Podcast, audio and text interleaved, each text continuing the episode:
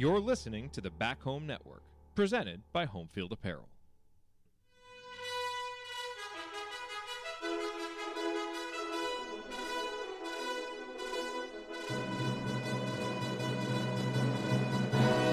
And welcome, Hoosier fans, to this week's edition of Assembly Call Radio, where each week we discuss the most important topics in the world of Indiana basketball.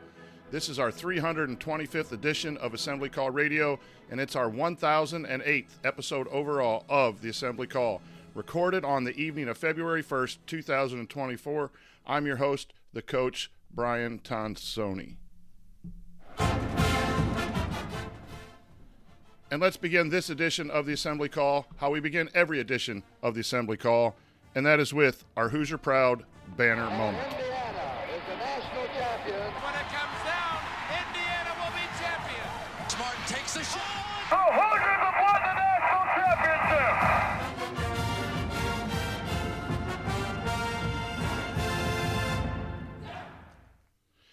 This week's banner moment happened on Tuesday evening.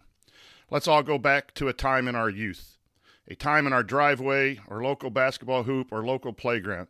We're dribbling the basketball, we're counting down the clock, we're saying in our heads, maybe even saying out loud, the Hoosiers are down one with five seconds left. The countdown closes in on zero. We take the shot. Quote, it went in. The Hoosiers have won the game on a buzzer beater.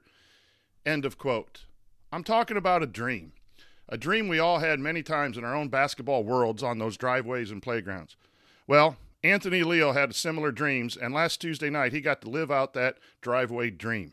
Anthony scored a career high with 13 points, three on three three pointers, a nice drive, some free throws. He added seven rebounds, some awesome passing, and some great defense. Anthony Leal had his dream game. The Leal game came at a good time, a time where all Hoosiers, players, coaches, staff, fans, we're all struggling with losing and poor performances and how to react to it all. Anthony Leal's dream game provided us all with some relief. See, Anthony Leal is a Hoosier, an Indiana Hoosier, basketball player, a former Indiana high school Mr. Basketball, and yes, a former Hoosier youngster in the driveway shooting hoops. Thanks, Anthony, for the banner moment of the week and a memory we will all remember. Hey, Anthony, keep on living out those dreams. Go Hoosiers. Okay, now let me introduce my co hosts for the week. Jared and Ryan are both out this week. Ryan is already drinking beer in Bloomington, having flown in this afternoon and had dinner. Uh, I doubt that he's even listening or thinking about the show. Uh, Jared's flight is leaving early tomorrow morning, so he's wishing his kids uh, good night, kissing them, and packing up uh, and getting ready to fly out at 7 in the morning. Uh, but here we are. Um, we have the Josh Shirts of Girls Youth Sports Coaching in Cincinnati, the president emeritus of the Robert Johnson Fan Club, and one of the world's most renowned bracketologists. The best of you sports coaching, you know that we got 'em. When it comes to analytic trends, you know he can spot 'em. For first class bracketology, you want the top, you gotta go. If you want the top, you gotta go bottom. Bottoms. If you want the top, you gotta go bottom. Bottoms. If you want Andy, what is your bottoms line on the last week in Indiana basketball? Well, I didn't get the chance to be on uh, Tuesday with uh, with you guys, and so you know that really is the the big story of the week for me. Not only IU getting a, a much needed victory, uh, playing well, playing with some adversity, uh, being able to come through it, but as you said, Anthony Leal, just a, a great story. Uh, awesome to see him step up uh, in in such key situations and really. Uh, be such a difference maker in the game, uh, not to overshadow completely what Kel'el Ware did on you know one to one and a half legs uh, it felt like but uh, you know he had a, an impressive performance as well so uh, you hope that this is something that the team can really rally around and build off of and and move forward uh, and build some momentum here down the rest of the season. There's still plenty of games left. Uh, so y- you hope that that's something that they really uh, you know like you said gave some relief initially but hopefully give some confidence too as we move forward uh, another uh, winnable game on on Saturday at home, and use those things as a springboard to get you into uh, the last you know eight or so games of of league play and see what can happen from there. And so we'll talk more about that game uh, as we go on. But some some interesting things, some changes uh, that we saw, and and most importantly, just glad they could come away with the victory, a good team win. Um, and uh, awesome to see them rally together and overcome what seemed like for a minute there another Iowa miracle shot that was going to sink IU and uh, to to not let that get him down and come back and, and pull out the victory in the end was certainly great. Also, here with us, we have a former basketball coach turned business leader who you know as the founder and editor of the IU Film Room. He's also the proud papa of two sharpshooting future Hoosier guards in the classes of 2038 and 2040. Ladies and gentlemen, it's Coach Adragna.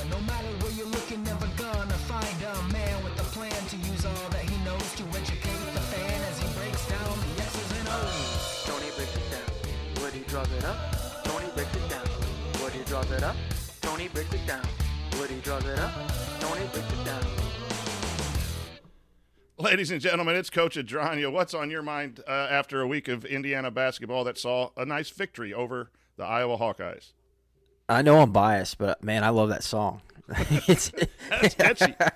it's pretty catchy. Woody draws Um, it up. it's good stuff. Uh, thanks to Bob Thompson for the, for all of our music. But yeah, with that said, you know, super fired up to be here tonight. Um, super fired up about you know the the win Tuesday night, and you know really coming out of that victory more unscathed than I probably thought right after the game. You know, I all indications I thought were, you know, X is probably done. Um, you know, Reneau's ankle didn't look great. Ware was hobbling around the court, and then you know things start coming out um, from different outlets that you know X-rays were negative on everybody, um, and things are you know trending in a good direction. Doesn't mean all of them are going to play this Saturday, but um, you know all things considered, uh, gutsy win from Indiana against Iowa you come out of it, you're a little bit more healthy than maybe you thought you were, or, or you're going to be healthier at least, um, which is great news. So, um, you know, as Andy said, we'll chat about that game later and, and some of the things that that I've seen, um, you know, Indiana change that I thought kind of helped allow them to to be in that game against Iowa. But um, I'm really fired up about Saturday. You know, uh, going to get to hang out with everybody um, with our meetup at, at Upstairs Pub. Um, and you know, it's always one of my favorite weekends of the year when we get to convene with, with all the folks, um, you know, in our community and, and that watch assembly call. So I'm fired up for, you know, this weekend and, and hopefully also see an Indiana W in the process. Very good. Uh, segment one today, we're, we're, going to just uh, maybe go over a little bit of that um, Penn State game that's coming up Saturday and talk about our meetup. Uh, segment two, we're going to talk about Iowa, uh, as, as Tony said. And then we have some really great questions coming up in, in segment three. All of that uh, will be here this week on Assembly Call Radio. And now let's talk about our presenting sponsor. Apparel. Wear one for the team. This edition of Assembly Call Radio, just like all shows on the Back Home Network, is presented by our friends at Homefield Apparel, where they have the largest collection of vintage IU apparel that you'll find anywhere. And it's not just IU, though their founder and CEO Connor did recently tease here on our show that a big IU refresh is coming soon. But Homefield has something for fans and grads of pretty much every school, with unique vintage logos for all of those schools. No matter what you buy, you know it'll be comfortable, the colors will last through many washings, and plus you're supporting an Indiana based company that came up through Kelley. What could be better than that? Uh, I put Homefield up on the uh, smart board today for our students as we were studying entrepreneurship always hoping that maybe we get two or three purchases for uh, Connor and home field, uh, and we spread the home field love uh, in the classroom. So, uh, you know, all the future earners uh, need to buy home field. I got a little Gonzaga on. They need a little help because they're not in the tournament right now and struggling. So I thought I'd uh, throw this sweatshirt on tonight. One of my many, many, many purchases. Milwaukee one of our former bracketologists, Andy, is a baseball Division One baseball player at University of Milwaukee. So I'm going to have to buy uh, a University of Milwaukee sweatshirt. Uh, go buy some stuff and go to homefieldapparel.com and use our promo code HOME23 for 15% off your entire first order. That's promo code HOME23 for 15% off. Once again, the website is homefieldapparel.com. Wear one for the team. All right, uh, here's some Hoosier headlines for us. As Tony mentioned, uh, the meetup is uh, starting uh, tomorrow. We'll be in town for a team dinner. Uh, we will be out uh, on, out in the town somewhere. come find us and and drinks are on Bob Moats.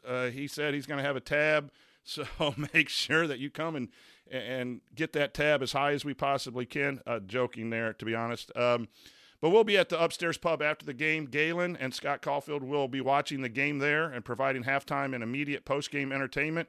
Uh, we're sponsored by Hard Truth Distillery. T-shirts will be provided for over 100 folks, or about the first 100. Uh, there will be a raffle supporting the Hoosier Ticket Project also on Saturday at the post game. And we will be doing a show. It will not be live on YouTube. So make sure, uh, as our usual post game shows come on three or four minutes after uh, the end of the game. It will not be on live Saturday. We are taping it uh, once we all leave Assembly Hall and get back uh, to upstairs pub. We will be taping it and putting it out for uh, later consumption. Also, uh, Indiana in the metrics. It's one of the things that struggle. Indiana still has a chance to have uh, a good, positive, winning season, but the metrics are a big part of where you land in the postseason. Uh, Bart Torvik has Indiana 77th. KenPom uh, has Indiana 88th. The net, which is the main uh, sorting tool for the NCAA committee, 94th. Evan Miya 84th. So there's some uh, issues there with the offense and defensive efficiency all year. We have seen some good things in the last two games that are, are moving those in the right direction. It, does Indiana have enough time? Uh, and Andy, I got a question for you when I, am done uh, reading all these uh, questions. Well, let's just go to that right now. We'll get to the IU Penn State later. Um, what are there targets uh, that IU fans should be looking for in these metrics that are passable for a tournament team? I, I know you and I are probably going to be Debbie Downers to those IU fans after a big win from Iowa. We got to be honest about Indiana's chances. Um, if there was a good run, what where does Indiana kind of have to get in these metrics, in your opinion? and is it possible? I, I think the high. I mean, I guess one would be you know Torvik and, and Evan Miya aren't on the team sheet, so they don't really factor in to anything. I, I definitely don't have history on those. I think the highest net team to get in was like seventy seven. I want to say. Yep. Rutgers, um, which was Rutgers, um, and I think that was a year they had like a really weird resume. They had some huge, huge wins, but also had multiple bad losses and so their net ended out kind of high, but at least they could really hang their hat on. There's a few really good wins uh, that were there, so you know that's ultimately the biggest challenge for IU. I, they're not going to be able to pick up enough big wins at this point to be able to have you know the highest net anybody's ever had. So I think you got to work your way up pretty far. I mean, I don't, I don't know. There's not really a, you know, a, a true cutoff. Yeah, I think what you want to look at when you're when you're looking at these other metrics is looking at the resume metrics. So that is um, the strength of record and KPI.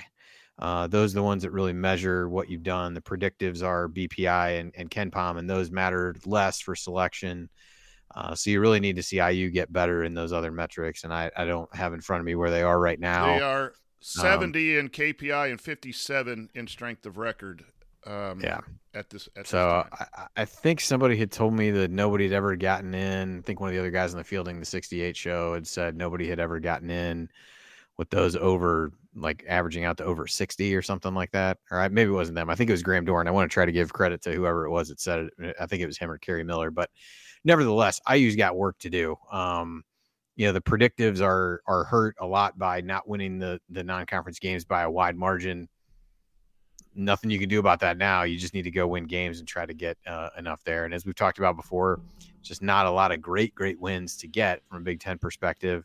This game on Saturday is the only remaining Q3 game, uh, at least as of the last I looked at it. So you definitely want to take care of business in that one. But they, they just need to win a lot of games, quite honestly. Uh, you know, I don't, I'm not saying they got to win out, um, but they really got to stack wins at, at this point. I know there's a couple bracketology related questions later. So I don't think there's real targets there. There there's not a true if you don't get to this, you won't get in. There's some history around some of those, but every resume is a little bit different.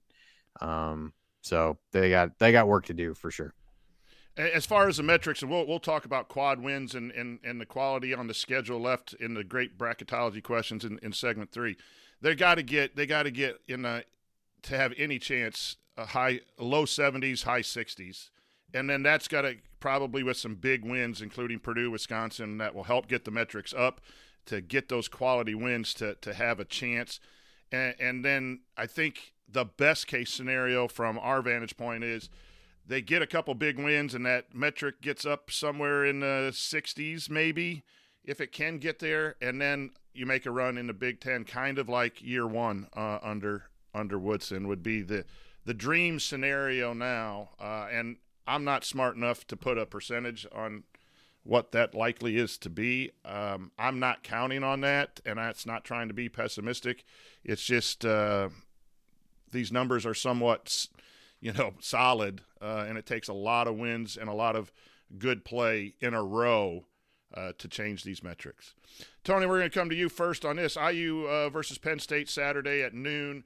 We don't know what Malik and X are going to do. We we received good news overall about the longevity of their injuries, but it does seem possible that uh, Indiana may play without both of these. I think X is almost certainly out. Uh, Malik has a better chance to play but we're not counting on on him being ready to go uh, Saturday. Penn State has an injury. Kane Clary, sophomore, who's taken a big jump this season. He was day to day a few years ago, uh, so he might be able to play on on Saturday. A few, a few days ago, not a few years ago. I mean, he could have been a few years ago too. a few days ago. Totally misread the. I wonder what you're laughing. I like. Did I mispronounce his name? Uh, totally. Uh, well, you did that the, too. You did that too, but that, that wasn't why we were laughing. So, I think it's. I think it's Kanye. Day, uh, Kanye Clary day to day uh, a few days ago, so there's a better yeah, chance he did not play. He did not play Saturday. at Rutgers. Um, yeah. for what that's worth. he and missed Penn a couple State games in junior high school, so we'll Yeah. see. he was hurt as a middle schooler. Uh, all right, it's tough. I'm I'm really going to buy some beer from Bob Moats now with you guys ripping me on that, but well deserved, well deserved. So Kanye Clary, uh, watch to see if he'll play Saturday. Penn State's one and eight on the road, just beat Rutgers though, um, and their strengths are turnover margin, defending the three point line, and then they have a veteran team. Uh, weaknesses: shooting, defending the twos, uh, fouling and putting people on the foul line, uh, and, and, rebounding. Tony, the keys that you think um, coming off a nice win against Iowa, handling some adversity with some players and some new minutes and new roles that we don't know about yet until game time. What do you think is the key Saturday for the Hoosiers to get their second win in a row? Yeah, I mean, in all honesty, Penn State their three point rate is fairly high, so don't let them see one get in early um, and, build some confidence because their their three point shooting is some of the worst in the country. I think they're like thirty percent um, in three point shooting. Indiana is the best in three point defense in the in Big Ten play currently. Um, so yeah, I mean, in all honesty, Indiana on paper is is better. I think they're better. Um, you know, well equipped. You got a game in Assembly Hall. I think Jared made a great point the other night that like kind of was kind of worried about this Saturday being kind of a dud in Assembly Hall prior to the Iowa game. Like if you're coming off of four losses, you're playing a bad Penn State team. It's a noon tip. Like the energy in the building might not be great, but now I feel like not only did the Iowa game kind of rejuvenate, re-energize the team, but quite possibly the fan base as well. And and so I think you'll see a much better environment in, on Saturday based on uh, the way they played on Tuesday because the way they won Tuesday, you know, it was it was one of those games where, and I know I'm getting into Iowa now, but it's it's leading into why what I think about Penn State is like it was one of those games where if Indiana did happen to lose, you're not happy about it, but they fought like hell. They, um, you know, executed offensively, defensively the game plan. Iowa kid, you know, made a tough shot, and you know you lose the game. Like you live with it. You don't ever want to lose, but it was one of the ones you could have lived with if they did lose it the way in which it happened. Um, instead, they win, so you feel pretty dang good about it. Like I said, they played hard. Guys stepped up. You know, Coach Woodson has constantly preached the next man up mentality. Guys stepped up. And so that's really what I'm looking for against Penn State is more of just a carryover of things we saw against uh, Iowa. You know, great defensive execution. The offense was a little bit more open. And, you know, I think you'll see that, especially if one of Malik or Ware is out And so those are things that intrigued me the other night. And so really, I'm just looking for more of a carryover from the Iowa game um, and put Penn State away. I think, Coach, you make a really good point. That, and maybe I overblow this a little bit, but that was an Indiana win. What? What? I mean, everyone contributed. Uh, you know, the second, the ten minutes in the second half when they made the comeback, you know, uh, was a little disappointing. But that happens. Runs happen in the game of basketball. But I'm huge on handling that adversity within the game. And you had an injury at the 17 minute mark with your stud, and then you had an injury late. You had a late shot. Uh, you had a comeback from a 11 point halftime lead. And, and Indiana teams of the past that we've fallen in love with have been resolved enough to overcome that, especially in Assembly Hall. And, so, not only was it a win to end a three-game losing streak, but it was an, a win that we all kind of can attach to, or or at least this old guy can attach to. That that used to happen all the time. That next man up mentality. That's India. That's Indiana basketball. And then especially with you know Leal and even like Gabe Cupps, who has struggled to to score the basketball, hits a huge, huge three so so it was just everyone. Walker contributed. Ware was outstanding for that one stretch of offensive rebounds and putbacks. Uh, it was just a quality win. I do agree that that got a little juice going, and hopefully Saturday at noon that place is hopping uh, because uh, th- those young men deserve that. Andy, coming to you, um, we don't know who's available and everything, but let's assume Malik and X are out. How does IU start the game, and and and what kind of things are, do you think will be the keys for Penn State? I know that kind of overlaps with some of the changes we've seen uh, in the last two weeks uh, that we'll talk about in segment two. But specifically for Penn State, what do you think the lineups are going to be, and some of the key performers need to be uh, with those two possibly being out? Yeah, I think um, you know, a couple couple quick things on Penn State. You know, one, the, the turnovers is a big deal. Uh, they force them at a high rate, but they also commit them at a high rate. So, can can IU, who doesn't normally force a ton, can they get some going the other way? Um, but obviously, there have been games this year where things have snowballed in IU. They've had turnovers in bunches, and how do you do some of those things? Um, you're going to see a variety of looks from Penn State. Uh, Mike Rhoades comes from VCU, and the whole havoc. They're not running that exactly, but they're they're have elements of it. Uh, and so that's going to be a big one. Is just staying composed, taking care of the ball because the other numbers for Penn State aren't particularly good defensively, which suggests you beat the press, you take care of the ball, you're going to get a good shot. Uh, so if IU can handle that, be in the right spots, uh, I think that becomes uh, really important in the game. And then from a player standpoint, you know, Clary uh, or Clary is their leading scorer at a little bit over 18 points a game, shoots the three well. So he's a guy, if he's playing, you really got to be aware of. But no matter what, the guy who makes it all go is Ace Baldwin. He followed Rhoades from VCU, was, I think, the A10 player of the year last year. So a really, really good point guard, good defender, uh, great defender. And so you got to be able to try to kind of control him uh, on either end of the floor and, and figure out what you're going to do there.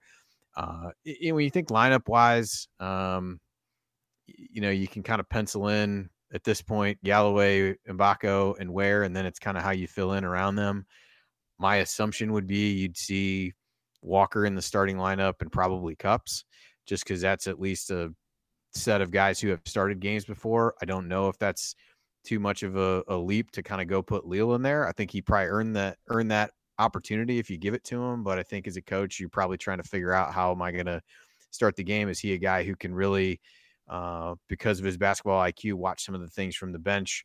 Um, be able to point things out and see things. That's one of the things with him that really stood out to me. There was a, I think it was in the first half a play where he's up yelling at Peyton Sparks to get up on. I think it was Sandfort, and just because he'd gotten switched on to him, I think it was probably a, you know, you're not really thinking probably a whole lot that you're going to have to guard this guy, pointing it out, and like so Sparks just runs out and cl- you know gets out to him before he can get an open shot, um, before he even got the ball because he's so attuned to what's going on in the bench. So you would not have to make uh you wouldn't have to twist my arm to say that Leal could be in the starting lineup, and I think it probably is a case where he ends up playing a lot.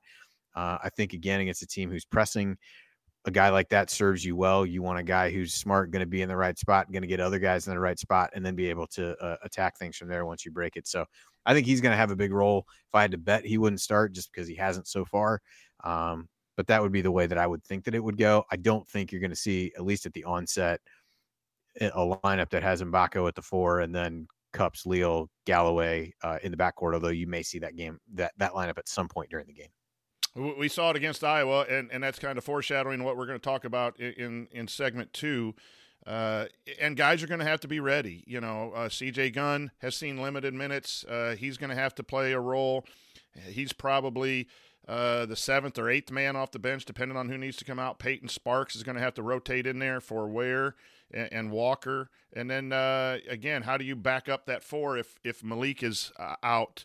Uh, do you go to, with Mgbako down there at the four and play the a, a, smaller lineup? Uh, those are all things that are gonna gonna play. But this is a game that Indiana should win and needs to win uh, to continue going despite the injuries. Uh, and I know there's always a lot of talk. Well, uh, we we lost this game, we lost this game because they're injured, but we won two Big Ten games without X at the beginning of the year. We would rather have X play.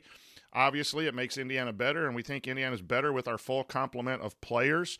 That is a a, a, a no brainer but you you play. My team is on the floor. Uh, you have to go out and protect home court. And if there is any chance at postseason, this is a game that is a must game, regardless of who is healthy and and who who isn't healthy. Uh, but we're going to talk about some of the changes that I think we've seen uh, coming up here uh, in in segment two. So uh, stick with us here. The spirit of performance is what defines Acura. And now it's electric. Introducing the ZDX, Acura's most powerful SUV yet. Crafted using the same formula that brought them electrified supercars and multiple IMSA championships, the ZDX has track tested performance that packs an energy all its own. Unlock the energy and order yours at Acura.com. There are some things that are too good to keep a secret. Like how your Amex Platinum card helps you have the perfect trip. I'd like to check into the Centurion Lounge. Or how it seems like you always get those hard to snag tables. Ooh, yum. And how you get the most out of select can't miss events. With access to the Centurion Lounge, Resy Priority Notified, and Amex card member benefits at select events, you'll have to share. That's the powerful backing of American Express. Terms apply. Learn more at americanexpress.com slash with Amex. here. Um, we're going to talk Iowa and some changes that have been good for Indiana in the last couple weeks. Stick with us.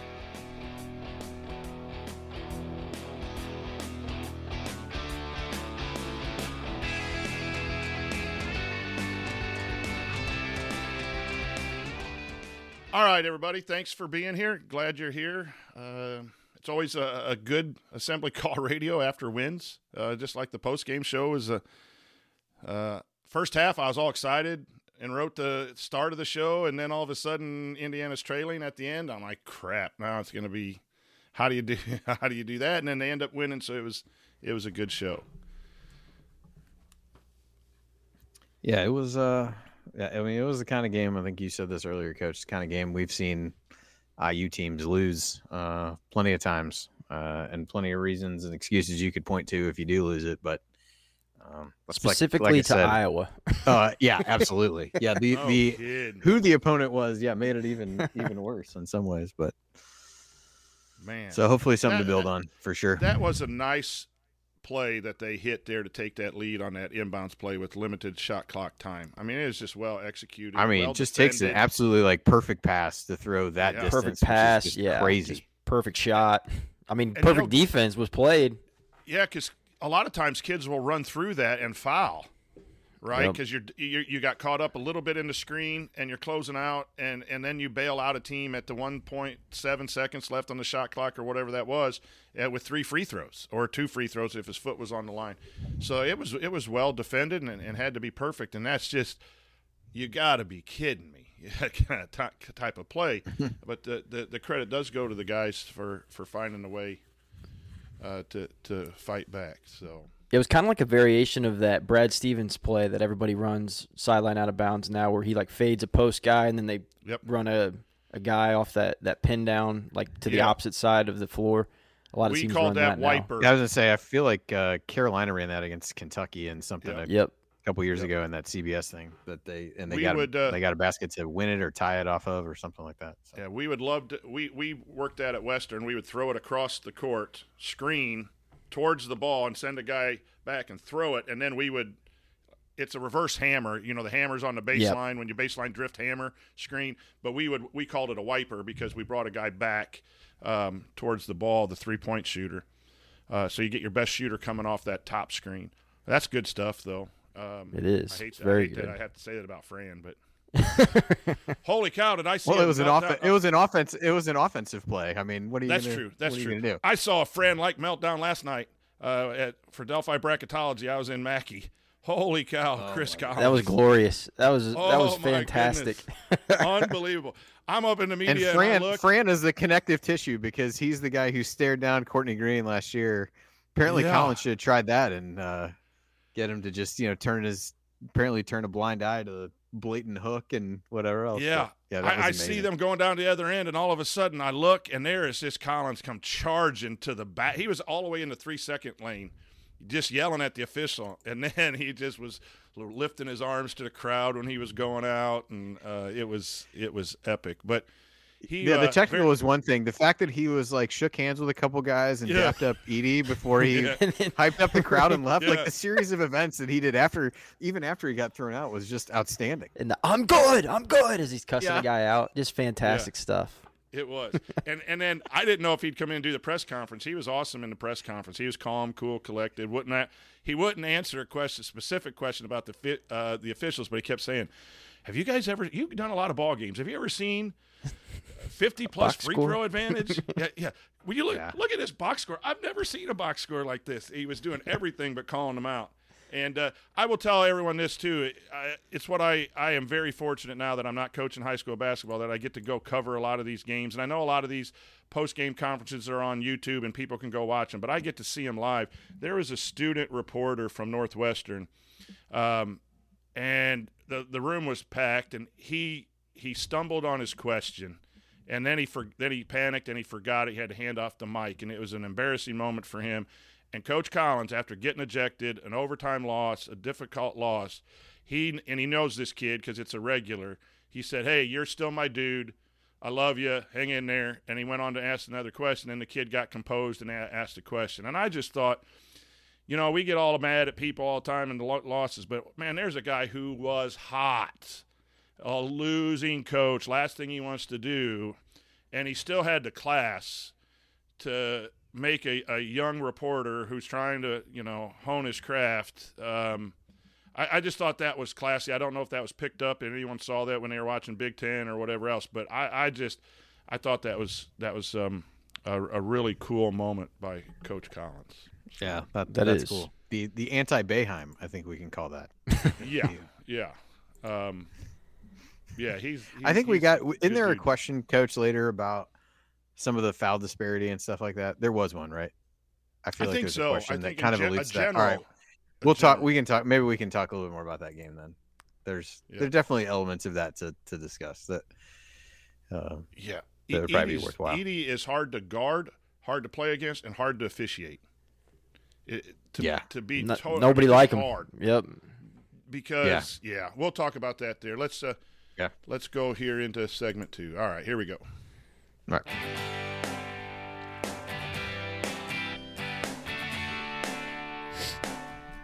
Hi, this is AJ Moye. What's the only thing better than upsetting Duke in the Sweet 16? Celebrating it with friends afterwards. Join Jared, Andy, Ryan, and Coach for the assembly call after every IU basketball game. Go Hoosiers! Welcome back to the assembly call. I'm the coach Brian Tonsoni here with Andy Bottoms and Coach Adragna. As uh, we're going to now talk a little bit about the Iowa game. I was on the post game show, so I'm going to let these two awesome dudes uh, share share their thoughts on on, on what happened. But fellas, I, I'm just going to sum up this and then toss the stuff to you. Uh, it seemed like the week off that Indiana had before the Illinois game really was beneficial. I, I think the two defensive efforts in what they forced Illinois to do and have a bad night and, and forced Indi- uh, Illinois to stand an awful lot. The defensive effort at Illinois was good in a loss. And I thought holding um, Iowa to 68 uh, uh, points and, and a, a, you know not a perfect points per possession defensive effort, but again Iowa is known for offensive efficiency.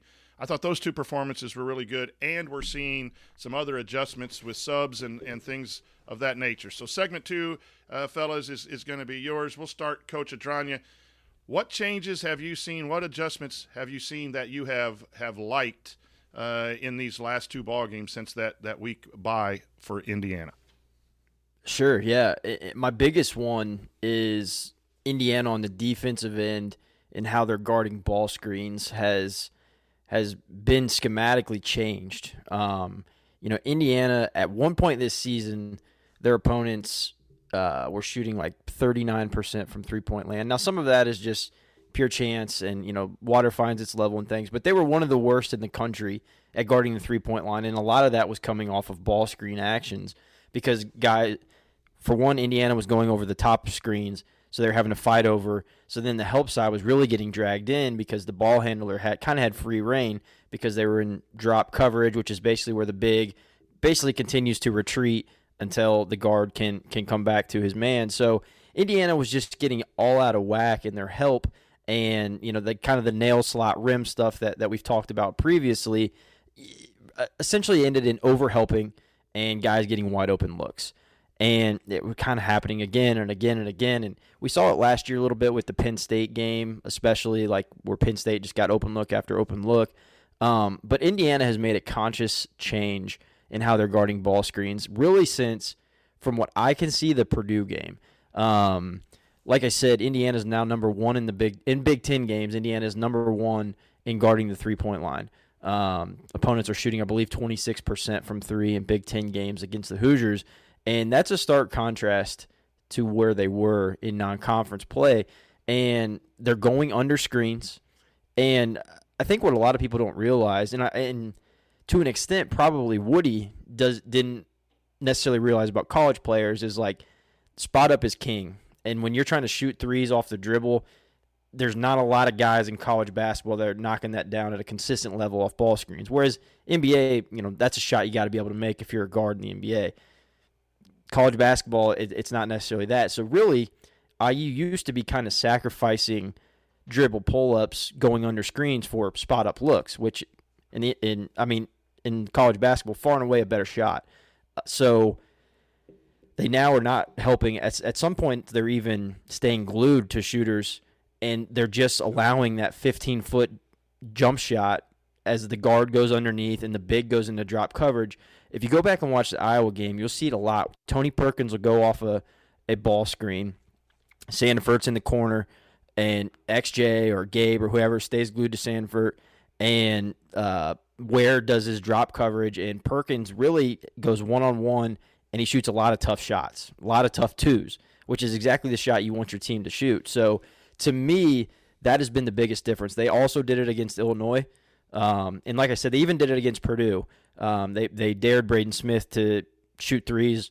Braden Smith, a very good shooter. He actually shot pr- really poorly in that Purdue game. A lot of that off of that ball screen action. So they're seeing the fruits of their labor in terms of that. And what I really liked was the adjust. They made an adjust, so they're going under all ball screens pretty much. Sandfort was hot. They started going over on him, so it wasn't like it was just like a this is our coverage and we're sticking to it. It was like here's our coverage, and then if this guy's going to go off, like we're going to go over and we'll force him to drive. So very much scout driven stuff. So that to me was like all right maybe it's not you know maybe there's not as much stubbornness there as, as we maybe thought in terms of like this is my defense and this is what we're going to do and, and you could talk about it till you're blue in the face which i, I am. I'm going very long-winded now at this point talking about this. Um, but you know in the nba you've got 82 games to figure things out.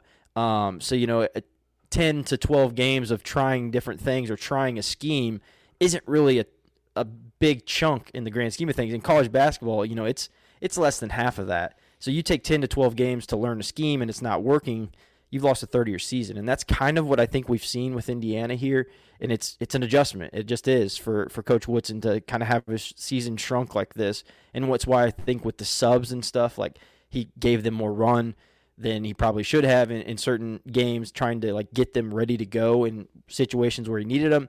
And now you know, it's kind of crunch time, and he's he's gone away from you know those subbing patterns that we saw. The defensive scheme has changed, and Indiana looks a lot better, to be quite honest. Coach, I, I want to hit on a couple points before I go to you, Andy. One, Indiana's been 12 and 7 every year under Woodson. and, and last year they took off and had a good regular season. The other year, year they lost five out of seven, and had to have that run in order to get a 12 seed. This year, 12 and seven again. So it seemed it does seem like a pattern of trying stuff out early and then settling in on what is going to work better late. That has been a pattern for three. I think that was a very good point. And I do think the defense of sticking to shooters. I agree with you about Purdue. So it was maybe even before the long long break, and even maybe a little bit at Wisconsin. But they, they are making a change with that instead of that that penetration stuff at, at the nail all the time. They, they're making some good adjustments there. But defensively, they've done a fantastic job with that. Andy, what have you seen that's different in the last couple of games, and maybe specifically the Iowa game that you really uh, think is good? Well, I think you know both the things that I'll bring up maybe more out of necessity than by design. But um, although I think you know one of them is the substitution patterns. Tony alluded to that a little bit. Injuries have played a role in some of that stuff changing, but I think even prior to that, you were seeing some, you know, uh, less of that uh, as you go on, and and so I think that's been a positive thing.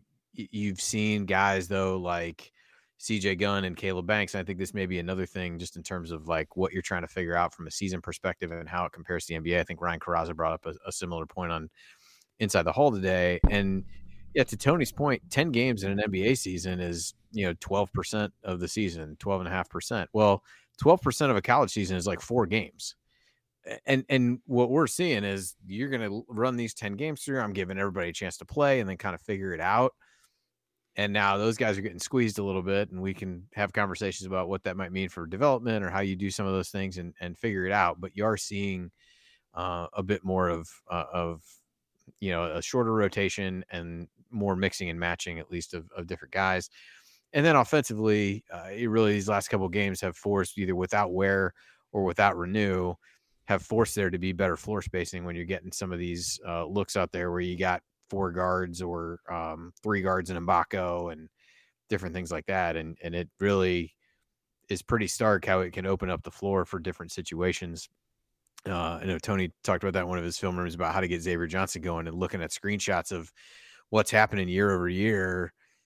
And, and you just can't get enough guys out of the way, out of the lane uh, sometimes when you're playing the two bigs, despite the fact that they've shot the three well, that's not really how they've been deployed. I mean, they've made those threes off of different situations, but you're not starting in a you know four out one in setup. You're not starting in a five out setup, so you're running all these things, and then there's no place to go in there. So again, somewhat by necessity, but I think you've seen better spacing, and you've seen IU do a little bit more of what you see in other modern college basketball teams in terms of being able to drive, kick out, attack a closeout, find another guy, do those things, and then be able to have guys who have their feet set, ready to shoot. That Cupps shot at the end, yeah, he's wide open, but he's also ready to catch the ball, shooting in a much better position than him going off the dribble where he's not going to fade to one side or the other.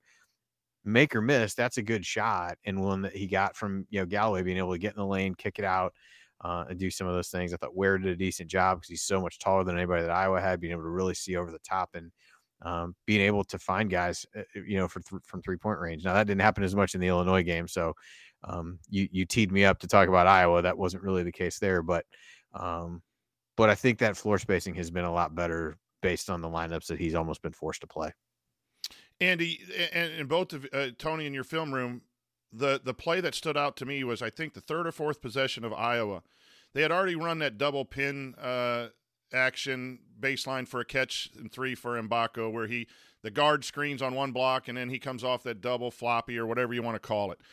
But then the, the action that I really liked that spoke to what both of you are saying and gives spacing was then they ran a double um, down screen to the corner for Mgbako. So there's three guys on the three point line to the left side. X had it on the right wing, and X drove the ball. And that was your film room when you said that it was clouded in there or crowded in there, and and guards can't get clear shots. And I think X, XJ got fouled on that. I don't think he made the basket, but he had a clear drive because they were out in the corner and they were having to play the best three point threat, uh, Mgbako. So, Andy, that's the spacing with the different lineups and then the different actions. And that's a positive. The, the suggestion would be we need to see more of that deep into the game. I think what we see, and uh, is a lot of preparation before the game, and the first five to eight minutes are somewhat scripted, and they want to do this action and this action and then this action, and then sometimes I don't see that as much as uh, you know. And, and maybe I'm old fashioned, Coach Adragna, that if some if something works and you got your best shooter, I'm going to run the damn thing three Keep or four it. times, five times, keep hitting it until they make an adjustment, right?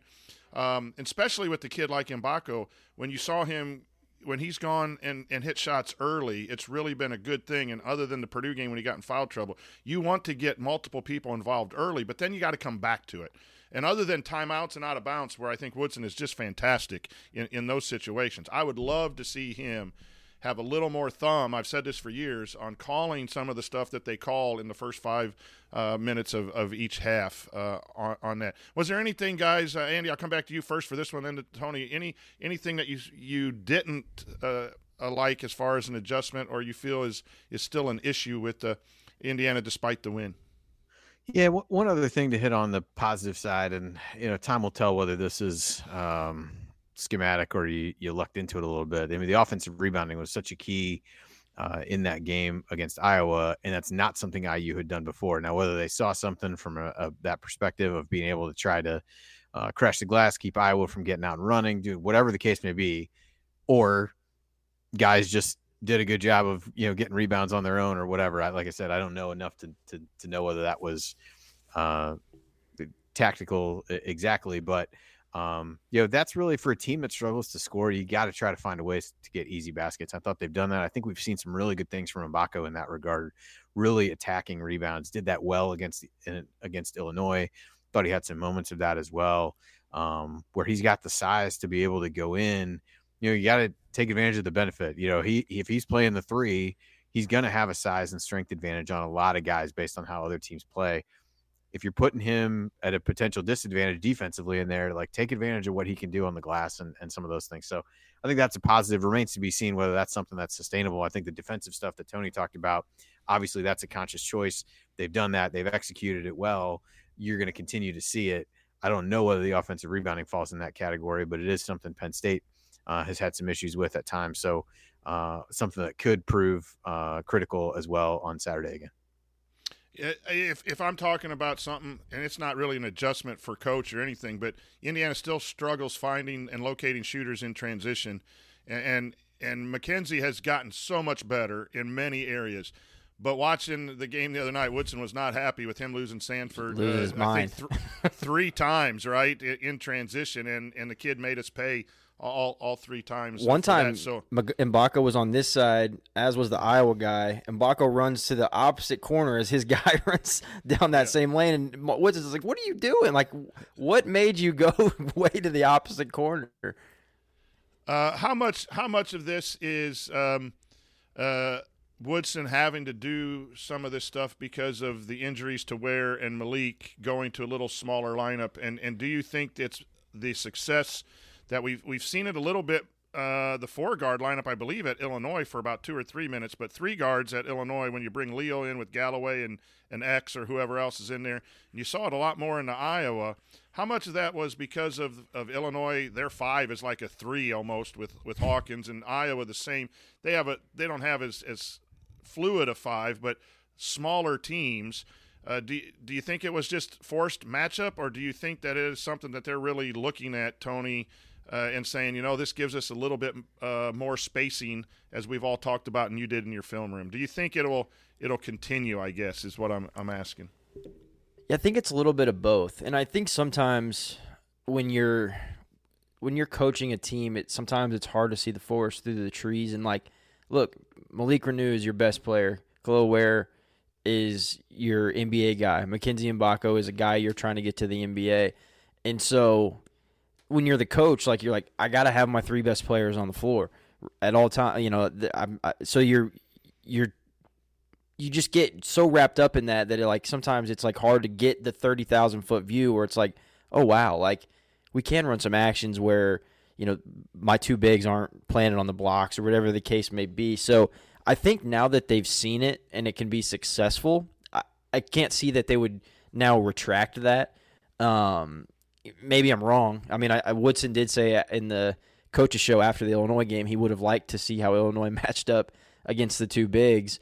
Um, so you know, there's he's still certainly uh, he likes those those two bigs there. I think he likes the size advantage and, and all of those things. But at the same time, it it's really interesting because you know it's like you get so wrapped up into Woody and like you know is he just old school and he just he wants to play two bigs and things like that. But then like he ran a very modern action when it, was I think it was the four guards on the floor and where he ran he ran XJ off of a ghost screen for the ball to Galloway and then he did a double uh, screen with Mgbako and Ware, with, and he, he exited Xavier Johnson to the opposite side of the floor. And sorry, I know my hand movements and things are really hard to follow right now, but uh, basically what it ended up happening was Trey Galloway came off of a screen.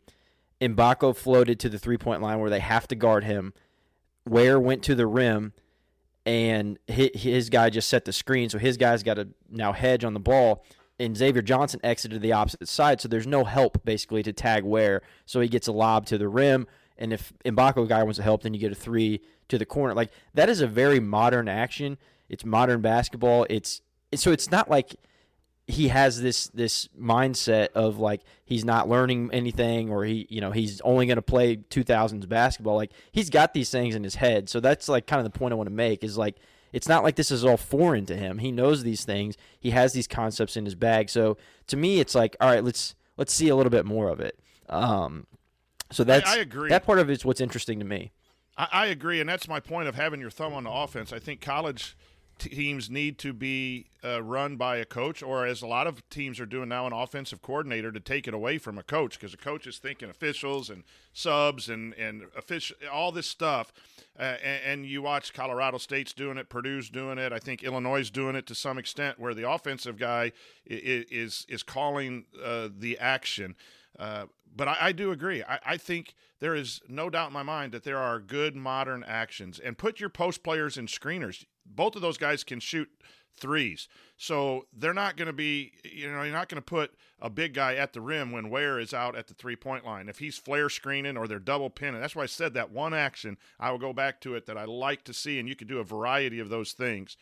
Uh, that double uh, pin down to the corner or down screen to the corner, however, you, whatever terminology, that just, it took three defenders away from the help and XJ just drove. And and you can do that with two bigs as well. You just don't have to position two bigs constantly at the block and at the dunker spot or diving all the time into the lane and then trying to have someone someone drive. Uh, you you had mentioned this before, Andy, about uh, Woodson's hands being forced with with the lineup, sir. Are there any questions going forward that you have uh, of you know? I was happy, and I will be happy when it beating Iowa and we and Woodson has not beaten Iowa before, but we know Iowa's not known for its defense. So the offense automatically is going to uh, look a little better. You beat the press, they go to a zone, and, and and the shooters hit shots when they were open, and all that's good. Any lingering questions going forward when you play Penn State? It's Penn State. We should beat them, but now then you're going to go on the road again and play some teams that are very similar to Indiana and better. Is it a pro? Is it? Are we progressing? I don't know. Just your yeah. thoughts of there. What questions do you have? Yeah, I'd be I'd be curious to get you guys' thoughts on this because I think the big lingering question for me becomes if Xavier Johnson is out for a period of time, which seems likely uh, at this point, Galloway becomes your primary facilitator at that point. How do you help him excel in that role? Like to me, when I watch him, he doesn't seem to have the same pick and roll sense as Xavier Johnson does or has exhibited where Trey seems to be his best, either like straight downhill trying to get a layup for himself, or more like drive and kick stuff as opposed to the other way. Or you know, he he's one that likes to go baseline and pitch it to the corner. So I guess what I, you know, my question would be is like, how do you alter things schematically to run stuff that allows him to take advantage of the stuff that he does well and maybe hide some of the things that he doesn't do as well in that role? We've talked so much about him being asked to do a lot, wear a lot of different hats this year. Like you got to try to simplify it a little bit for him on offense, at least to figure out where he's most comfortable and what kinds of things he's most comfortable doing, knowing that you're not going to get away from ball screen stuff because that is, you know, a part of what you're doing offensively. But but how do you help him be more effective at the things he does well? Coach, I'll give you first run. You, you guys may have a different opinion than I do on how he handles the pick and roll too, so I could be totally off base there. But he just doesn't seem as comfortable throwing lobs and some of those things in those situations, at least for my for my view. You talking about Cupps? Uh, talking about no, uh, Galloway. Galloway. Galloway. Yeah, I mean, it, it's hard because he's just in a completely different role than what he's had. He's been asked to do, um, you know, for the majority of his career in terms of just high usage, a little bit more offense. Um, so it, it's just tough. Um, yeah, I mean, he he really gets kind of sped up a little bit when he's asked to kind of take over the ball handling duties. I think what was it? It was like a 48 second span. He had three or four turnovers um, on Tuesday night. And then, you know, there's other times where he's just brilliant. And so it's he's really a tough one to gauge. Um, you know, his his shot isn't falling right now, so then that obviously lowers your confidence, which just lowers your level of play in general. Um, you know, I was really hoping that Kansas game would kind of springboard him into what we thought he would be this year. But yeah, with him, it's just it's it's tough to to rely on him to be to facilitate the offense just because he's been a little bit of Jekyll and Hyde. Yeah, and and some of the answer would be too is is Cupps is not great going downhill right now. He's not going to beat people like XJ could could do that. So I think part of your answer, Andy, is what's the best way to utilize Cupps. Um, you can't expect Cupps to come in and be XJ and blow by people uh, on the pick and roll or the straight drive to the rim and, and, create stuff right now. He is more of the facilitator. And if that's the case, you move Trey off the ball and put him in situations, run him off screens where the defense is moving, and then he can attack a closeout and do what he does best, which is get in the lane and score or get in the lane and find an open man uh, that isn't involved in, in ball screens. If he is – if the coaching staff thinks that he's struggling with that uh, that role, then you put him in a position where he can he can um, attack bad closeouts.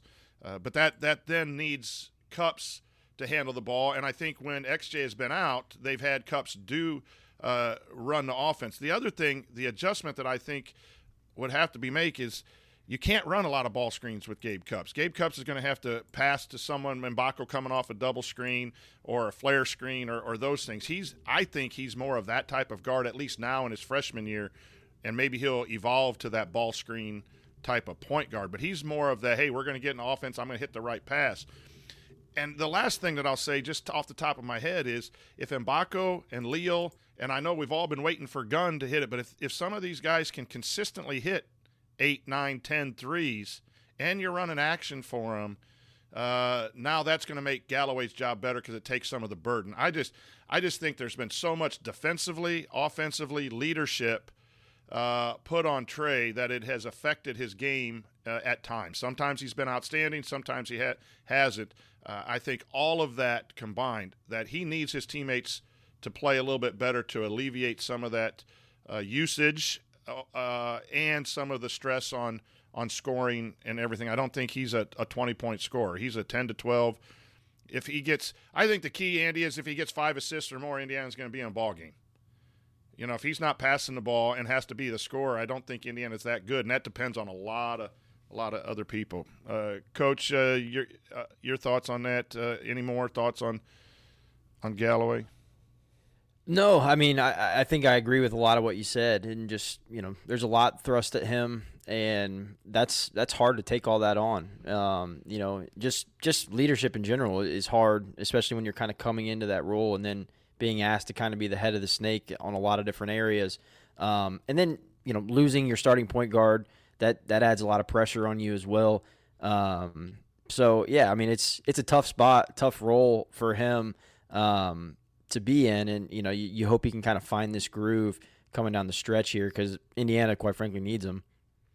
Andy, the last lingering question before we move on to mailbag, uh, I'll throw it to you and Coach chime in if you want to as well. Anthony Leal had his dream game, is in our banner moment. Everyone's happy about it, and, and we now know that he's practicing really well and he's been very patient. We all are rooting for the kid. What are fair expectations for Anthony Leal in, in, in maybe minutes and production? Uh, going forward. Um, know, he had his great game, but what's fair for us as fans to expect uh, from Anthony Leal, in your opinion, coming off his his uh, career high?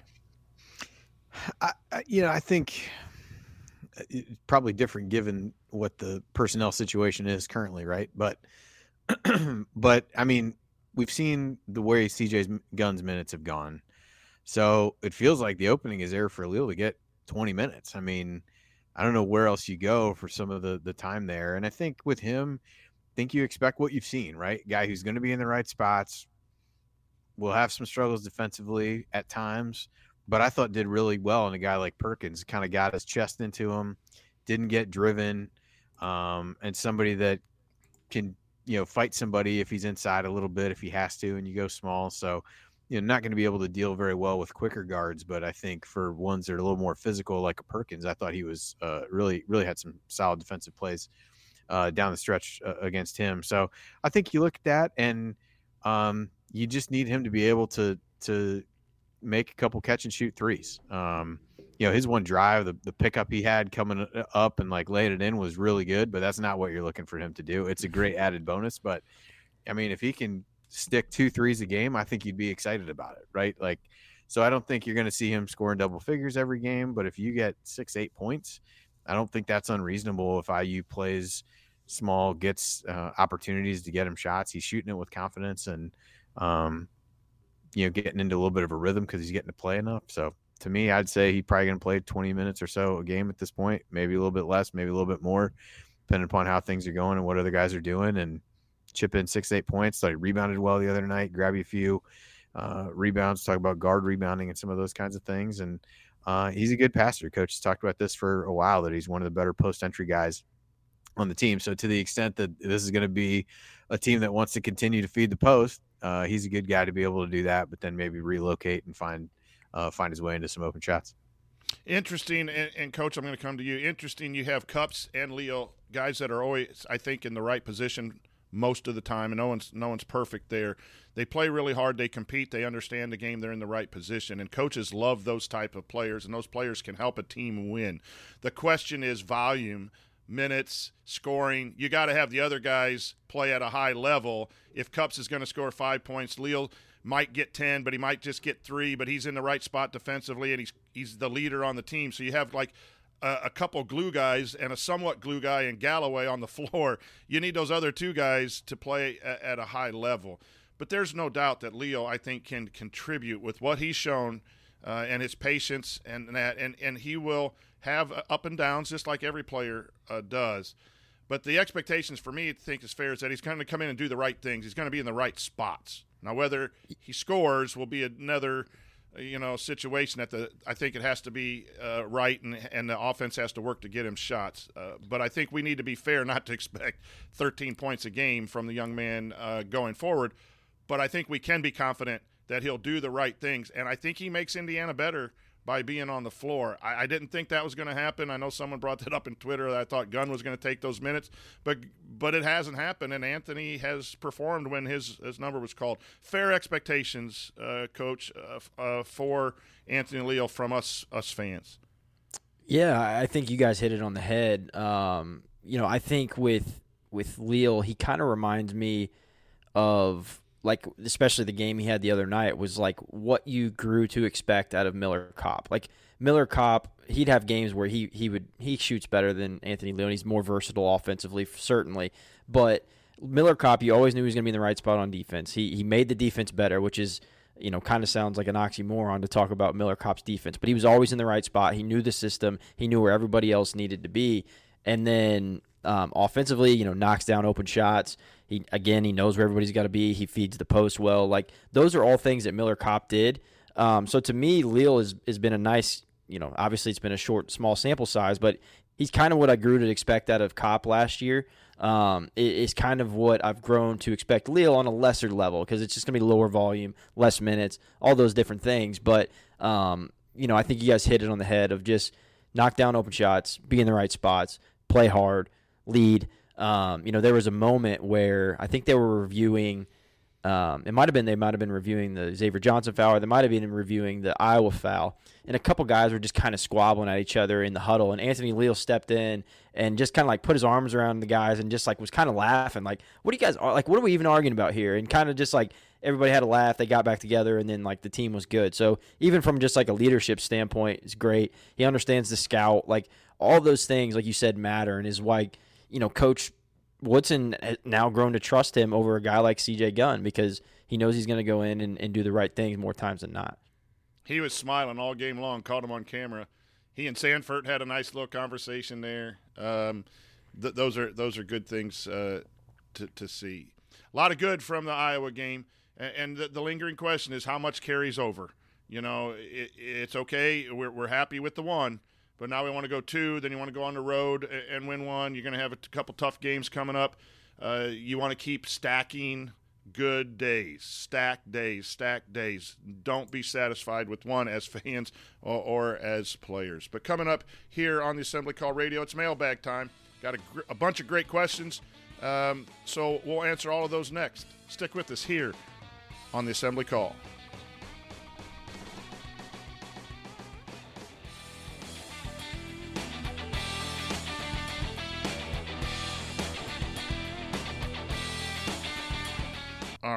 Uh, Andy, I'm going to combine the first two bracketology questions for you and I, and then I got a coaching one for. We're driven by the search for better. But when it comes to hiring, the best way to search for a candidate isn't to search at all. Don't search, match with Indeed. Leveraging over 140 million qualifications and preferences every day, Indeed's matching engine is constantly learning from your preferences. So the more you use Indeed, the better it gets. And listeners of this show will get a $75 sponsored job credit to get your jobs more visibility at Indeed.com slash match. Just go to Indeed.com slash match right now and support our show by saying you heard about Indeed on this podcast. Indeed.com slash match. Terms and conditions apply. Need to hire? You need Indeed. This episode is brought to you by Philo. Do you love TV? Do you love saving money? Then Philo is your solution. Philo has shows, movies, and live TV for just $25 a month. You can even try it for free with their seven day free trial. No contracts, no commitments, no hassles, just a better way to watch TV. Never miss a minute of shows like the hit docuseries Where is Wendy Williams or classics such as Friends. If you can't get enough TV, then there's no better way to watch. Philo has more than 70 channels like BET, MTV, and AMC. And the best part, you can try it yourself with their 7-day free trial. Sign up today at philo.tv slash poppods. That's p-h-i-l-o dot TV slash P-O-P-P-O-D-S to get 50% off your first month. I'll go Okay. to to um, coach with on the fouling uh, late when you have files to give. Uh, your thoughts Yeah. on, on why I- people I- do I- that, whether that's a good. or I have not. thoughts on that too. Yeah. Um, Yeah. So, uh, but I'll as lead do many with- people, I'm sure. Yep. Yeah, you're good. You're good. Okay, let's go right into it.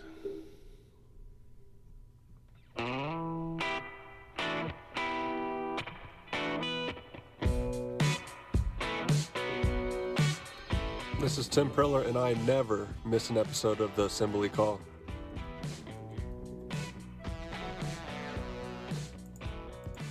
I'd love to see Tim Priller in the world of NIL. The dude probably would have would have made bank. Uh, but hi, I'm Coach Brian Tonsoni. We're here now, mailbag time. I'm here with Andy Bottoms and Coach Adragna. We're going to answer uh, some questions. All of them uh, came, or most of them came via our private IU basketball discussion community on Substack, which you can learn more about by going to assemblycall.com. We have a couple bracketology questions. I'm going to ask both of them, and then I'll just turn it over to Andy uh, to, to answer those, and I'll fill in. David asks From a metrics and bracketology, bracketology perspective, what is the path, if any, besides winning the Big Ten tournament for Indiana to make the NCAA tournament? And then the other uh, comes from Rick Watson along those lines. This is water under the bridge question for our resident bracketologist. And, and I know there's no exact answer, but a two part question. We're 88 in KenPom, 94 in net. Had we beat Kansas and Illinois, how much difference would that have made? Had we won all of the bye games by expected or better than expected amounts, um, where would we probably be sitting in the ranking or bracketology? Take it away, Andy. Uh, Yeah, I'll answer the last part first because somebody had asked me this question on Twitter, and I went back and looked at the numbers. The, the question I got asked on Twitter was basically, how in the world is Iowa 30 spots higher than what Indiana is right now in the net, given that their overall record is pretty much the same, their record in quad one and two is pretty much the same. Uh, and the answer lies in in the answer to the the last part of this question was about beating teams and what the margin was in the in the non-conference. So both Indiana and Iowa won eight non-conference games. Uh, Iowa was the only one that had a win that um, fell in Q2 which they beat Seton Hall. But each of their eight, they won by at least 13 points, including that Seton Hall game. So decent team, beat by 13. Total margin of victory for them in those games, 212 points. IU, on the other hand, had six of the eight were Q4 games. The other two were Q3, won them by a total of 75 points. So that's a difference of 137 points in those games. Like that makes a huge difference in efficiency. Like nobody really played great teams. And so, you know, that's a big difference there. So that's that's kind of the answer to the last part. Um, not really a great way to estimate where IU would be in the net beating uh, Kansas and and winning at Illinois, but any kind of road win, given what you know analytic expectations would have been in that game, uh, would have certainly bumped you up quite a bit. Beating a top team like Kansas at home would have helped quite a bit. I mean, still would only be two quad one wins in that scenario, but would have to think they'd at least be in the 70s somewhere and probably closer to being in the conversation uh, than what it feels like they are right now.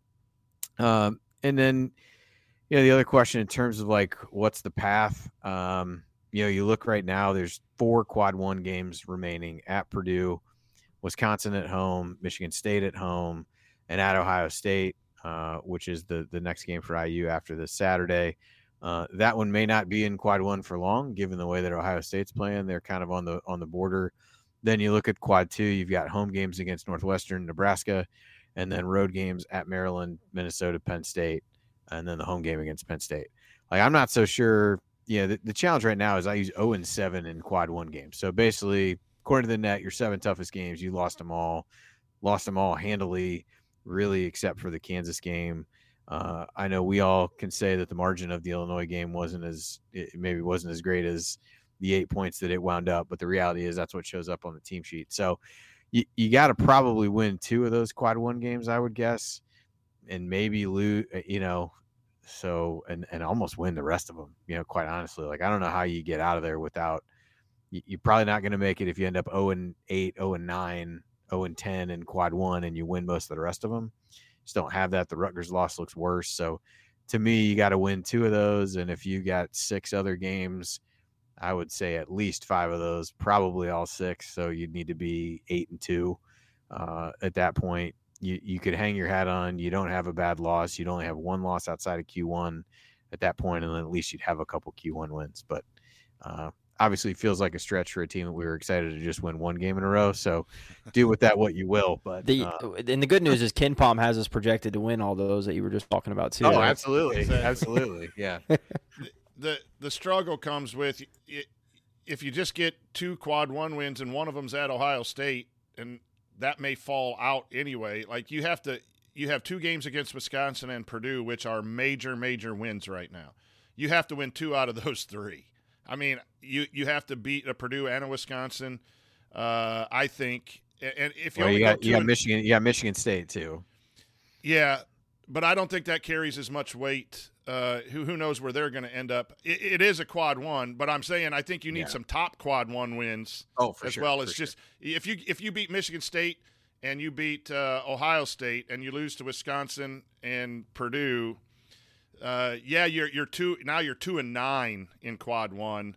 But your two wins, your best win is Michigan State in, in that situation, and then the Ohio State loses and they fall below seventy five, and now you only have it, it's a you Yeah. got to win all. You're of, not going to have enough wins against the field at that point. Yeah, that's that's yeah. the other part that. So Yeah. it, it that's the that's the struggle. And to go back to question number two, if you put all of that together in your question, if you beat Kansas and Illinois and you win the early games, I think you're probably on the bubble uh, in the mid late 40s, early 50s, or small or the the low 50s net wise. Uh, if you if all of your things came true there, I think Indiana's probably sitting in a lot of brackets um, because you have a couple quad one wins. Um, but the other thing about bracketology is right now our last four teams in at Delphi Bracketology, three, three, four, four quad one wins, and they're the last four teams in the tournament, and Indiana's sitting with zero. Um, you know, and, and there are a couple teams with two. Uh, and, and a few teams with one quad one that are being considered and depending on where you go in Florida and all that kind of stuff. but Indiana at zero compared to the teams. If you move Indiana up, so the question gets asked a lot, and Andy, I think you agree with this. What does Indiana have to do? Well, Indiana Indiana has to do that. Plus, a lot of teams have to either stay where they're at or fall below for Indiana to move up. If Indiana moves up, other teams have to move down, and there's such a uh, a wide variance there. So, but let's play good basketball and learn lessons and develop players and move on. I mean, at the at the minimum going forward, it's still a, a reason to watch games and cheer and do all those things. Um, despite that, And so get a Tony, good draft pick.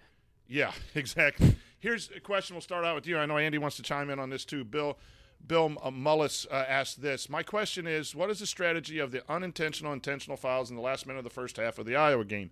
I understand the basic stra- strategy of fouling when behind to force an opponent to take free throws. Maybe they'll miss, get the ball back, etc. And I understand in that context that if your team is not yet at the one-on-one limit, then you have to commit multiple fouls. But at the end of the first half, uh, when but when we're in the lead versus Iowa, Woody seemed to call players to commit two fouls in the last minute, and even that did not put Iowa in the bonus. Iowa had possession at 36 seconds, meaning at the end a good dev- of a good defensive possession, we'd maybe get the rebound with a chance to for more points. IU fouls reset the shot clock, and then uh, that was now turned off with Iowa inbounding the ball. Seems like a stupid strategy to me, just racking up needless fouls. Never know what is going to happen in the second half. Please explain, because certainly I just don't understand. Thanks. Uh, we'll send it to you of why a coach would do that and whether you agree or disagree. And and the one point for me is the 36 seconds. Um, yeah, in, it's a key part of making that decision. Yeah, to me, Indiana botched it. Um, I mean, there, there's, in my opinion, there was no reason you should let Iowa get the last shot of the half off. Um, and to me, it even goes back. It actually goes back to there was like 48 seconds left um, in the half. Indiana had the ball, and that's like a perfect two for one opportunity, which you see all the time in the NBA. Um, you know, you, you run a quick set, get a good get a good look, you have an opportunity for two for one. There was there was no inclin like Indiana had no desire to go two for one. They were kind of walking it around. They were setting things up. Um, they happened to turn the ball over with 36 seconds left to Iowa. Otherwise, um, there was no two for one in sight. Then Iowa gets the ball, and I think it was like with 18 seconds left was the first one. So they actually had two fouls to give. So they they ding the first one with like 18 seconds or 16 seconds, something like that. Shot clock is now turned off, and Iowa holds for the last possession. Um, and then they fouled again with 10 seconds, which to me is entirely too early um, because you still give Iowa ample time to run something. If they get to downhill, like to me, you you run that. If they get downhill and you think they have a good opportunity to score, like you give one then, or you want to disrupt the flow and there's four or five seconds and you know they're about to get their action they want, you give one then. Um, but to just kind of do it aimlessly, um, and I think I can't remember who picked up the fouls. I think one of them was on Xavier Cupps Johnson. was one, I think, or my, yeah, um, because they took and, him you know, out after one of them. for for a team that is really shortening their bench. Um, you know, Woody is is very much shortened his bench.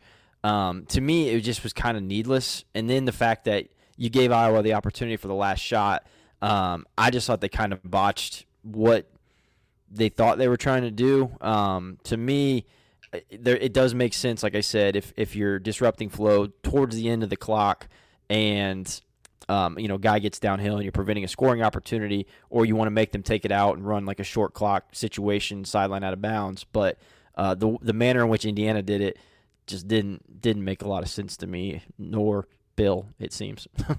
Yeah, I, I would. I was going to say the same thing, Tony. I mean, to me, you do that as it gets late, so you can disrupt them from getting into a flow and make them kind of start over from the sideline. But there was another game, and I forget which one it was. They did it a bunch at the end of the half, and it was just like just totally senseless because they would foul without really running any time. They they racked up multiple fouls without really taking any time off the clock. I don't remember which game it was, but I was I was beside myself trying to figure out what was going on. And it was, I think whoever was on the show that I talked about, like it clearly wasn't really something that they had practiced um, or kind of understood situationally. It's no different than fouling up three.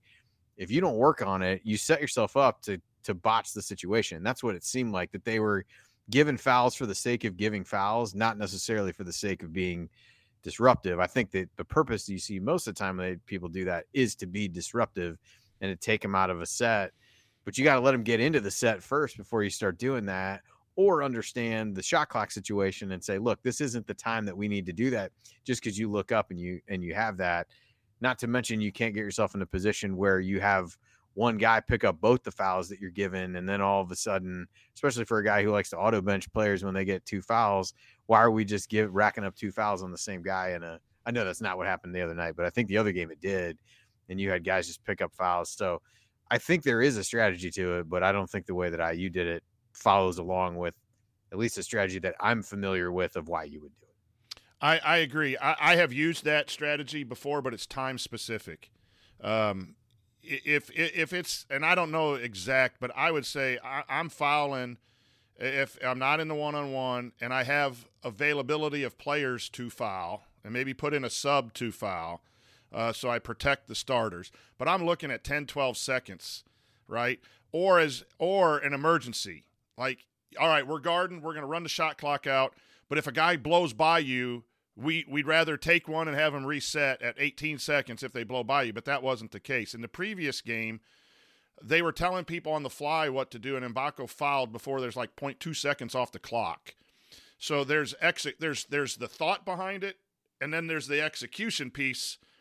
And in both situations, I don't. And then Galloway picked up a foul, and Walker went for a shot fake, and I think they ended up getting to a one and one anyway, or or shot free throws in the previous game that you were you're referring to, Andy. So the execution wasn't there. I thought that was probably good strategy timing wise, but not executed in the first one.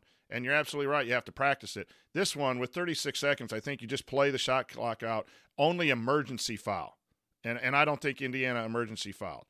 Um, and and then the second one with 18 seconds, they're likely to take the last shot. So you want to take that with five. If they start their action at five, six, seven, and then make them go into an out of bounds situation. Uh, last night's Purdue Northwestern in, in the overtime, uh, Purdue fouled. Um, uh, th- there was a tie game in regulation. Northwestern had the ball. Purdue fouled with six seconds left, and then they forced the ball into the backcourt. And, and Northwestern still got a good shot, but um, Coach Collins said they didn't want to take a timeout because they didn't want Purdue to set their defense.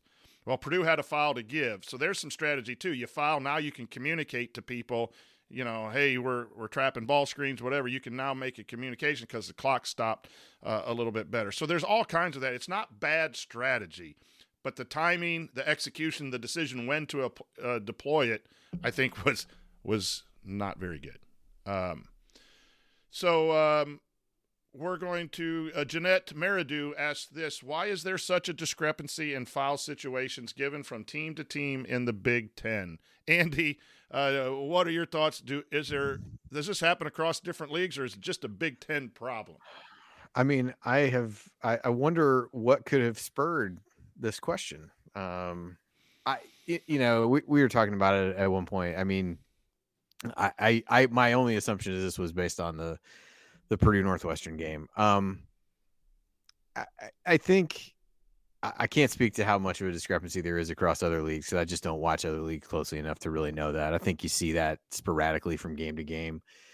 Um, I I think some of it is reputation based. We talked about this with Wisconsin a lot. Like I think officials get in their heads like this is a team that doesn't foul a lot, and they may get away with a little bit more or um, some of those things. And then I think you have a team like Purdue with Edey, like officiating him is no different than what you looked at with like Shaq back when he was in in college. Quite honestly, he's so much bigger than everybody else sometimes he can get called for fouls just because he's bigger than everybody else.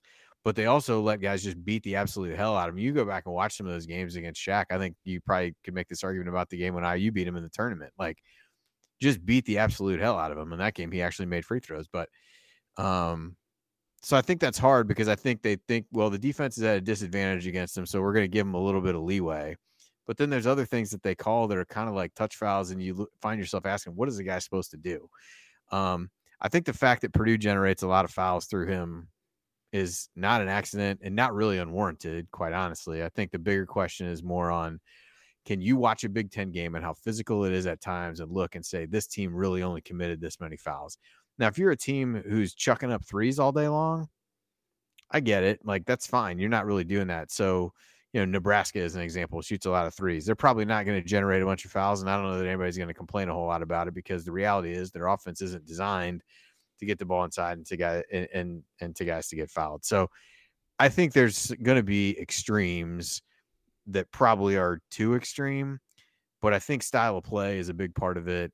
And I think with Purdue, for as many fouls as you probably call against Edey, you probably didn't call 10 more. Um, but it's just a matter of how you try to figure out. You got to kind of feel out how the officials are gonna gonna handle him in any given game. Some of the games are really gonna let him get pushed around. Um, but there's challenges with officiating him on the other side too. The three second, uh, you know, there was one possession where I was like, you got it. I mean, you just can't let him stand there that long. And I know he thinks the shot's probably going up and he doesn't need to get out and whatever. So there's stuff on the other side of it too. Don't get me wrong, but you also like he gets called for fouls too for just being big, um, which is, you know, probably a gripe that people could have on the other side of the argument. So I'm not probably as passionate about it as some. I do think that was a little bit much on the discrepancy, but I think you could look at things either way and say some things were justifiable and some things weren't. Yeah, Coach Yeah. Collins thought they were driving the basketball or trying to drive the basketball, so they needed more fouls, but they really didn't get into traffic an awful lot. But Edey is a tough guy to officiate. I don't think he gets enough fouls called on him to be fair, but I also think I agree with you. He just gets beaten up. You have to be physical with him. Uh, and then the way you beat Purdue is by beating up their guards and beating up Edey. And Indiana tried that in the first game and just fouled a lot too. So, you know, you've got to put pressure on their guards not to pass it into the big fella, and then you foul the big fella, and so that's naturally going to be a part of Purdue basketball. Um, and then I actually had a high school student make a pretty good point today. I, I about stopped and retired, um, but um, in in bra- in bracketology, he said, "Do you really want officials making sure the fouls are even?" Is that's worse than having a discrepancy? Because we were talking about the discrepancy, and and in some ways that made me think. You know, okay, you look up and it's like it's ten to six. Now I got to fa- call four fouls on Indiana to even it up. I don't think you want officials being Well, that would never happen. We know, right? but but he made a good point. Like the argument that people say it's too big a discrepancy. Well, what do you want? You know, some rule to to even it up. I, I thought that was something to to think about too. What you do want is officials to be in the right position and call a game consistently. I hate the loose calls in the first half and then tighten it up in the second, or if there's some bickering among players, now you get fouls. Uh, there was a foul call in the game last night where there was a rebound. The guy bumped someone on the rebound, had no impact on the game, and they call a foul. Uh, and then that leads to one-on-one situations later with the accumulation of fouls. So more of it is consistency in calling um, plays more than the discrepancy for me, Coach.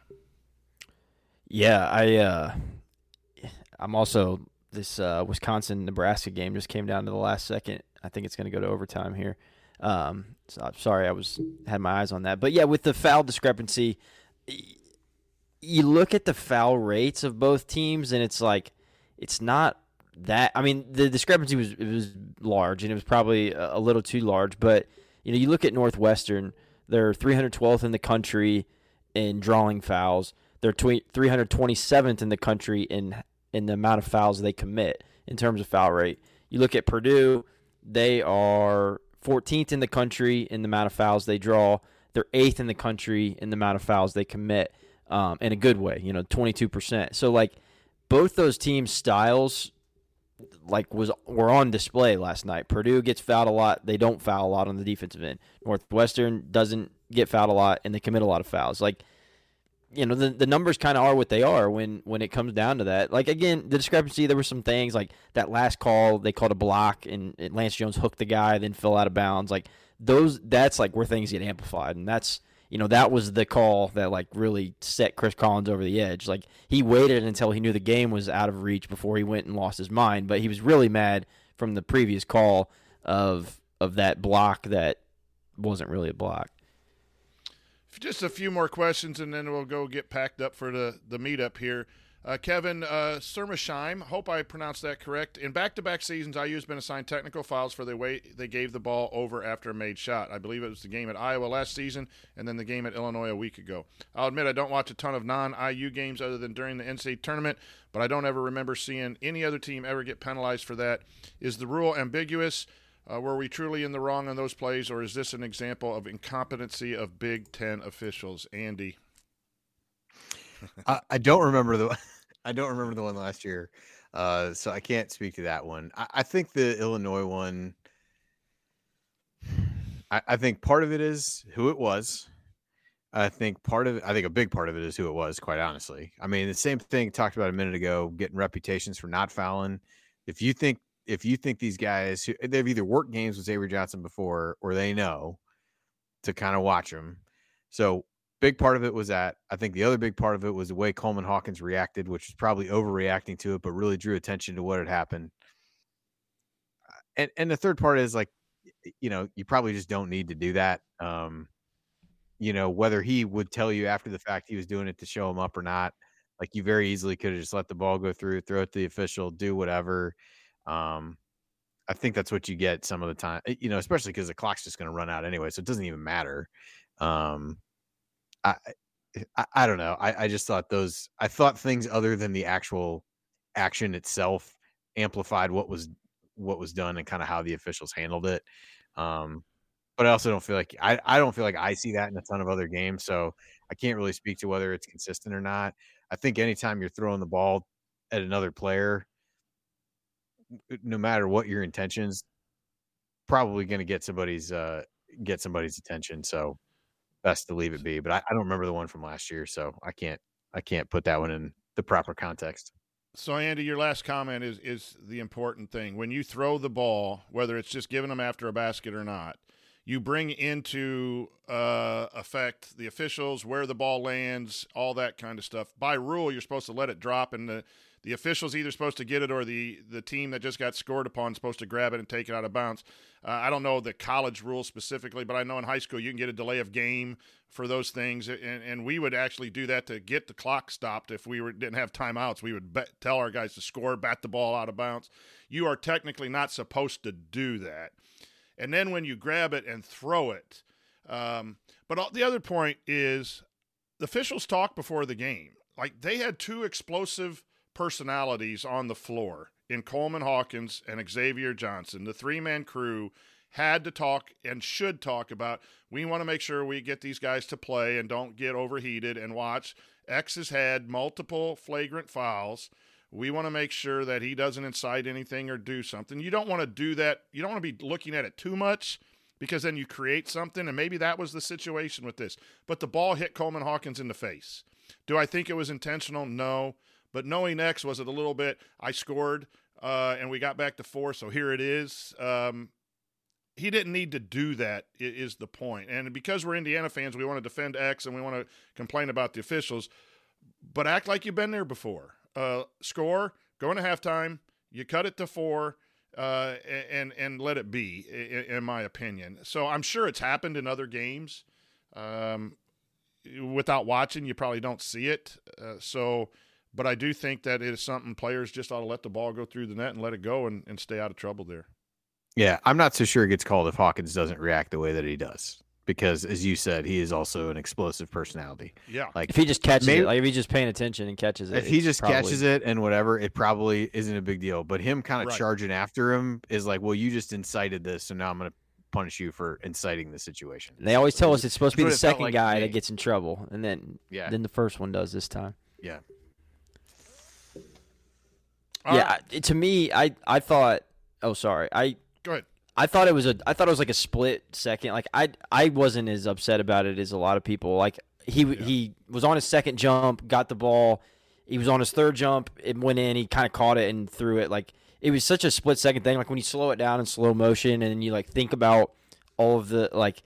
The, you know, you look at the flick of the wrist or whatever. Like, I think you could really overanalyze it. It was a reputation call X kind of made his bed. He's got to lay in it. Yep. Yep. I agree.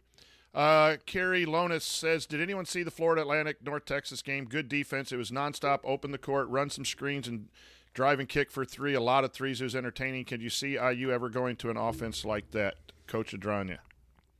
Is that like some foreshadowing there?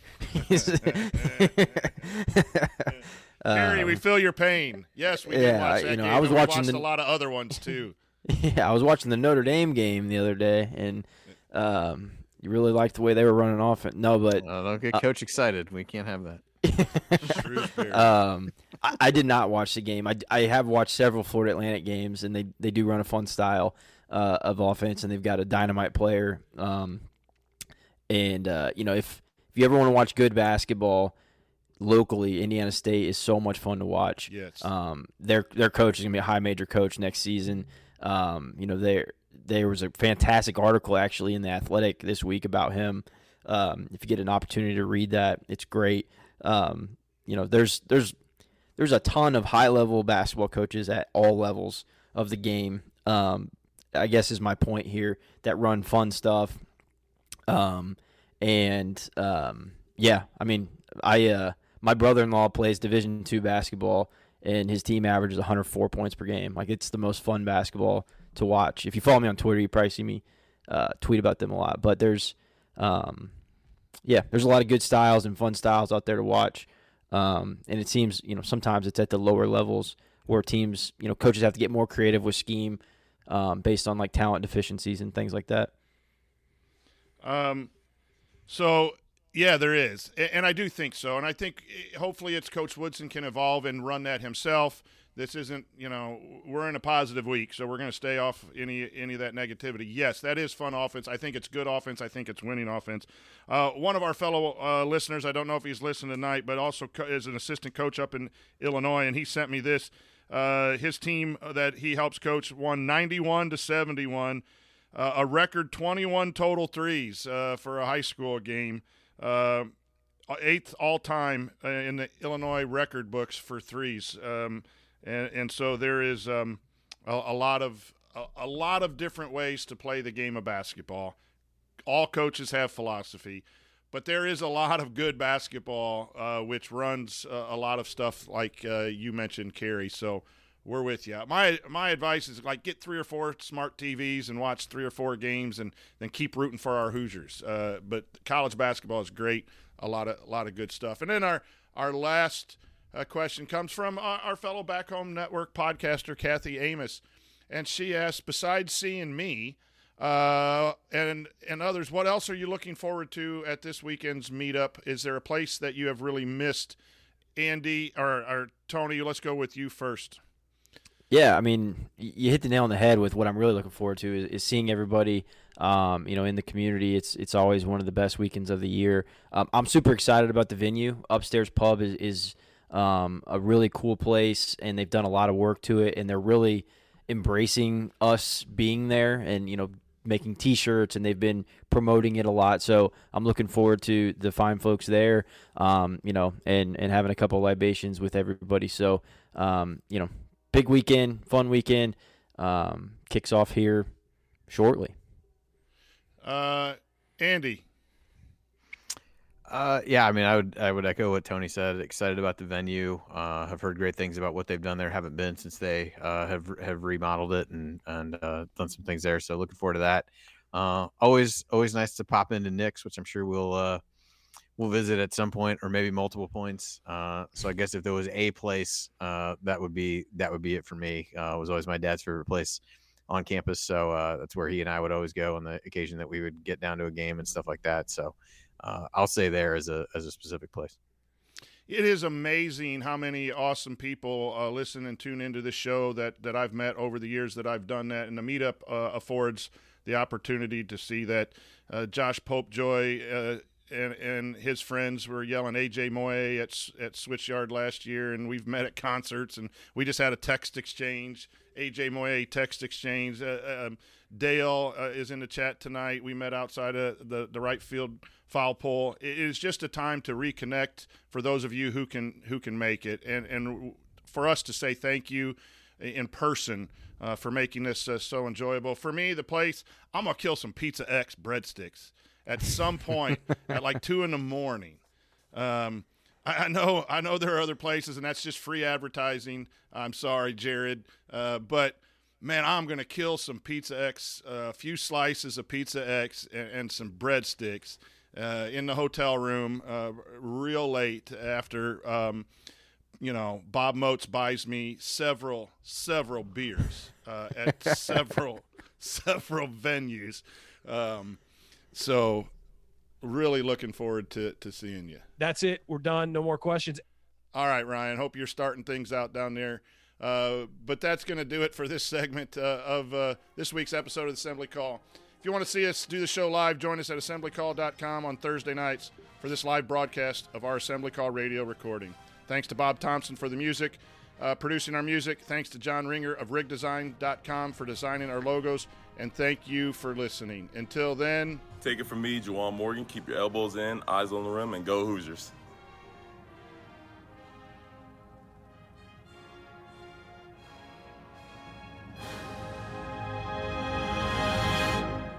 Thank you. Thanks for coming out. Coach Tonsoni is always right about Oops. basketball. that one didn't play. Catch me if you can, Coach T.